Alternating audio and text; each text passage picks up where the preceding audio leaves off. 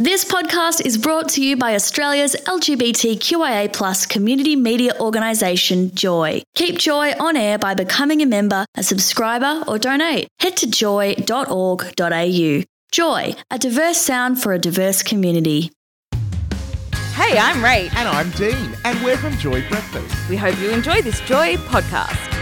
It's quarter to eight, and you're on Joy Brekkie with Rach and Dean, and we have in the studio the very, very lovely Cal from Well, Well, Well. We're debunking all sorts of theories today. We're all over the place, aren't we? We thought we were um, going to be talking about gender pay gaps, but uh, we discussed that yesterday. Yeah. Oh, okay. Um, which would have fit in really well, but instead we're talking about gender pain gaps, which also fits in really well because I've got a bloody sore shoulder, and I know that's not what we're talking about, but you know, my pain is relevant. Well, a lot of people didn't realize that last month, the, um, the Victorian government actually put out the results from a survey where they uh, surveyed Victorian women around their experiences of chronic pain. Um, and this was actually start to build the evidence base around knowing that this is a legitimate issue. Um, and it's been brushed aside for basically far too long. So tonight, Jacinta and I are actually going to talk to the Minister for Health, Mary-Anne Thomas, about the findings from this because this flew under a lot of people's radar, and a lot of people I think misheard it and thought people were just talking about the gender pay gap Yeah. when it comes to salary. Um, but no, we are in fact talking about the experiences of pain of women, especially chronic pain. And um, one of the big findings was that four in ten Victorian women live with some form of chronic pain. That's huge. Yeah. Because uh, let's take this into the pay as well, right? Because if they're experiencing greater like whatever the word Levels is of pain. levels of pain Yep. that then they're probably missing out on work they have to take more time off they have more doctor's appointments that sort of thing so then therefore they're losing out on the financial equality as hmm. well because of the pain inequality Absolutely. That is, you know, and that's one of those things that they're totally interrelated. And I think it also speaks to, too, like the fact that we are, that these surveys, survey findings are in a way groundbreaking is actually kind of sad because the reality is, is that for a lot of women, this, this media release that came out was not a big surprise. It wasn't news. But the fact that it hasn't been taken seriously, it hasn't actually been, you know, it quantified, it hasn't been put into, and it's, and it's prompted a lot of reforms to support women's health. Um, but you know, it's chronic pain related to things like complications with menstruation, Yeah. endometriosis, complications with pregnancy, menopause. Um, and so it's, you know, it's, it, you could, you know, be your bloody shoulder as well, I suppose. But No, yeah. there is a reality. Look, there's a reality for, you know, bodies are different and there's a reality for women's lived experience that there are more things that come with that and more things that need to be cared for that aren't focused on or looked at in any way shape or form in the way they need to when we're looking at health especially like you said Rach with the workplace Yeah. This, uh, like, what is the intention of this, um, these findings to be used for? Well, they're actually, this is only the first step. The survey was only the first part, and they're now actually doing an inquiry into women's pain. And so people mm. can actually contribute to that. I think, believe now, I.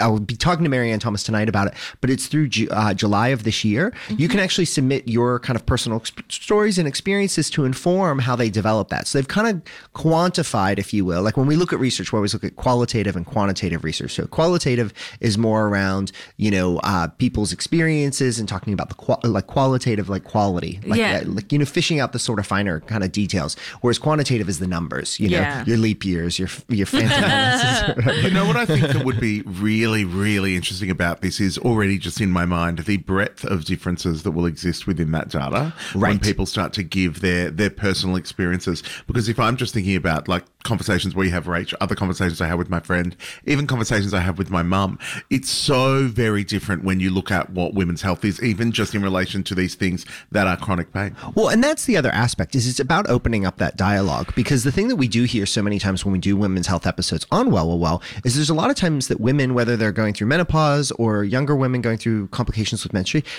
they just there's not knowledge sharing. They're not. I think the taboo around a lot of women's health issues means that people aren't talking about what's going on. And you know, this is one of those things that uh, you know we've talked about in sexual health as well. And I guess that's the one thing I want, like all listeners, that even if you don't think this directly relates to you, if you were not signed to female birth, you're not an LGBTIQ woman, you know, th- listening to this show, I invite you to listen to the conversation through the lens of like, how does that parallel other experiences? Because those principles are still there when we talk about sexual health and addressing the taboo and passing that knowledge on to one another. uh, You know, that it's those directly relate. And why have we been able to make the? Progress that we have in sexual health, like in a country like Australia, but haven't made that progress with regard to cultivating a, a positive culture around women's health. Mm. So, you know, yeah, you should give a damn. I'm super curious as to like what defines it as a chronic pain versus just like the sort of pain that people just put up with and don't. Well, this is the thing. I think that a lot of people don't realize what they're experiencing is chronic pain. So when we talk about pain, and I actually have suffered from chronic pain due to a back, a long-standing back injury, and of course, chronic pain is experienced by everybody, not just uh, women. But chronic, the difference between chronic pain and what we would call acute pain is like if, Acute. yes, there you Yes. go. Acute pain is not so cute. Um, No. it's just for a short period of time. So it's like an injury. You break your arm, that's going to hurt for a period It's cute of time. because it's small. It's it's cute too because it's a small period of Yeah. time. But ongoing pain, especially things that have existed for more than like say three months, is long-standing chronic pain. Wow. You know, and that's yeah, that's a thing. That's so crazy. We let's get more into this. We're going to listen to a song right now. This is Alfie Templeton, Eyes Wide Shut. It's 10 minutes to 8. You're on Joy Brekkie with Rach and Dean. Joy. It's 6 minutes to 8. You're on Joy Brekkie with Rach and Dean. And we have Cal with us as we talk about the gender pain gap. Yeah. I'm really curious as to obviously pain can influence people's mental health and Hundred percent. Just off air just then, we spoke about the fact that some pain conditions are being treated with mental health condition, you know, antidepressants. I only just found this out while working on this sh- on well well well this week, and I was my mind was blown that that was that there was such a strong belief that this this pain is just psychological, and so we're going to just treat it with you know antidepressants. I was like, that's crazy. Isn't it funny? We he- hear for years about how a women's health or needs were, tr- like especially in regards to menstruation, were treated wrongly or incorrectly, treated as a mental health issue, things like that. And we think, uh, oh, surely we're past that now. We've gone past that now, but we're still in this scenario where you know chronic um, needs that women face every single day and not being treated in the right way. It's you know, and I I think it comes back to for me, you know, it just goes to speak around how we have so many discrepancies that there are people that experience uh, health inequity. You know, it's, that's literally fifty percent of our population there that mm. experiences a health equity, and we're not doing enough about it. And it is really great to see, you know, the government, you know, Jacinta Allan's government and and Mary-Anne Thomas kind of finally making some traction on this, you know, and that's not due to their inactivity. They're they're fighting an uphill battle that long exists long past them. But yeah, I mean, Rachel, you're absolutely right. There's there's so many forms of like chronic pain. I think we actually don't understand pain well enough and the experiences of pain well enough. When you look at conditions like chronic fatigue syndrome, fibromyalgia, things like that, there's a lot of stuff we just simply don't know. Yeah. Um, and I think that, you know, having these conversations and, and exploring this a little bit more. And I mean, like I said, this, you know, there's been a long, the team of us that work on Well, Well, Well have been kind of going, oh, we'd like to do pain series. And, and there are some people doing some really interesting research out there. Um, this has kind of reignited my interest in uh, research around pelvic pain amongst trans men.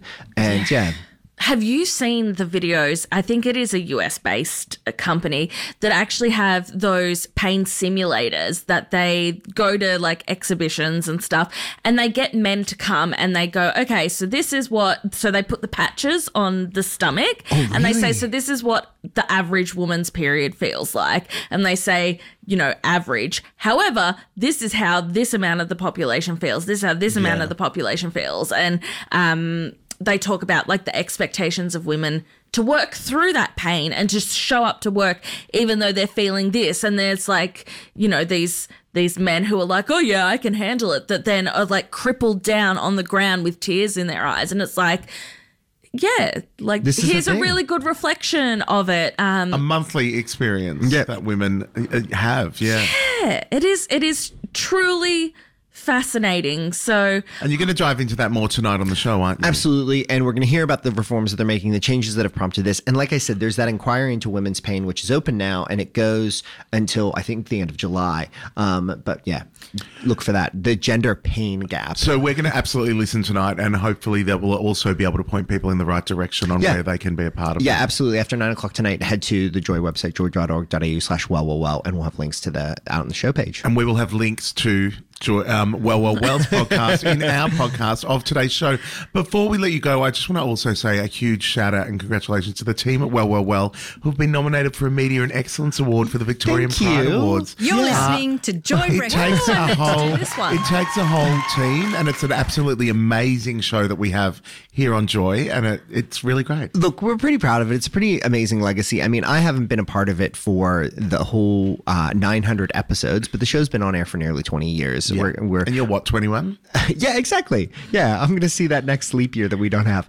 Um, no, um, yeah, the team, I, I, and I won't even attempt to n- name all of the presenters that we have had on the show over the years, but yeah, we've been really fortunate. And I have to say too, you know. Uh, it amazes me because Well Well Well has been on air for so long. It always amazes me when I go to talk to somebody and I think, oh, they're they're not going to talk to us. Like they're too high flyers, academics, researchers from other parts of the world. And then they're like, oh yeah, well, well, well, sure. And I'm like, wait, what? So I guess yeah, I guess we're onto something good. So thank you very much. Yeah, we're looking forward to it. Um, it is our second nomination. We've never won. Um, but I know uh, that feeling. Oh, triggered, triggered. Sorry. you've got it. You've got this. Fingers and toes crossed. Thank you so much, Cal. Definitely tune in to Well, Well, Well, nine o'clock tonight.